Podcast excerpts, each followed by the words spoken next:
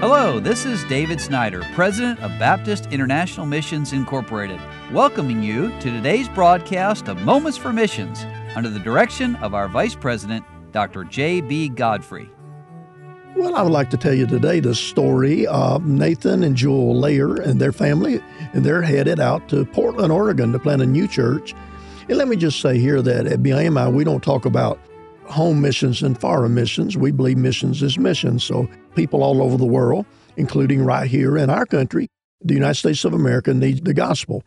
So uh, Brother Nathan Layer wrote this article called His Will in His Perfect Time, and I'd like to share that with you today. He said, My journey into church planting started in Bible college. I'd grown up in a Christian home. I made a profession of faith as a young boy, but I could not remember it and was relying on a piece of paper that said I was saved. But at the age of 15, I finally gave in and truly confessed my sins and received Christ as my Savior. I never thought of myself as a pastor because I did not see myself as a leader. I thought I would be maybe a music director or a youth pastor, but God had other plans. During my junior year in college, I took a church planting trip with a group of men to Las Vegas, Nevada, and saw the church planting work there. And the Lord gave me a zeal for church planting that's remained with me ever since. I started a relationship with my future wife during my senior year of college. She had always felt she would be a foreign missionary, but the Lord worked on her heart to surrender to be a missionary to the United States as well.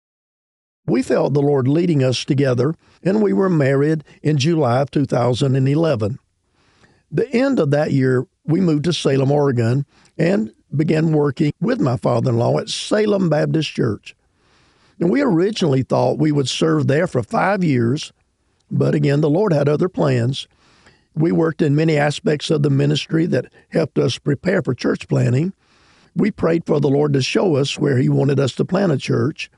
We even drove through Portland before we had children, and we both really did not want to live in a big city like Portland. I just brushed it off and thought someone else who had a love for the big city would start a church in Portland. Well, we continued serving and praying. I was part time at the church and worked several other jobs on the side. I did not like having to work around my jobs for ministry and finally decided to start a landscaping business the Lord allowed it to grow, and it got to the place where I could rely on that to fully support my family if needed. And there was a point I really considered if God wanted me to work full time to be a financial blessing to missionaries and a helpful layman in our church. I felt that if I did that, that was the easy road.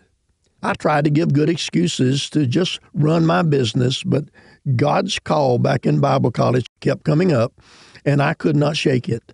Then one day in 2019, I can vividly remember the Lord telling me not to continue the business, but to go plant churches. That is what the world needs. And one of the things that also made me hesitant stepping into church planting was that I felt as though I had so many things to improve in my spiritual life before I could be a pastor. It seemed I had the excuses to not step out into church planting. But then in Scripture, one does not see the disciples with their ducks in a row before they went into ministry. After the resurrection of Christ, the disciples still did not believe that Christ already told them that he would rise from the dead after three days. And they were scolded by Jesus for their unbelief. And right after that, Christ tells them to go into all the world and preach the gospel to every creature.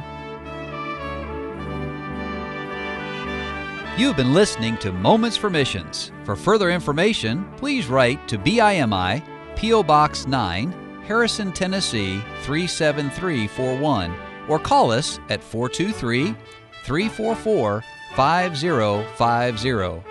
Or you can visit us online at www.bimi.org. Until next time, may the Lord richly bless you.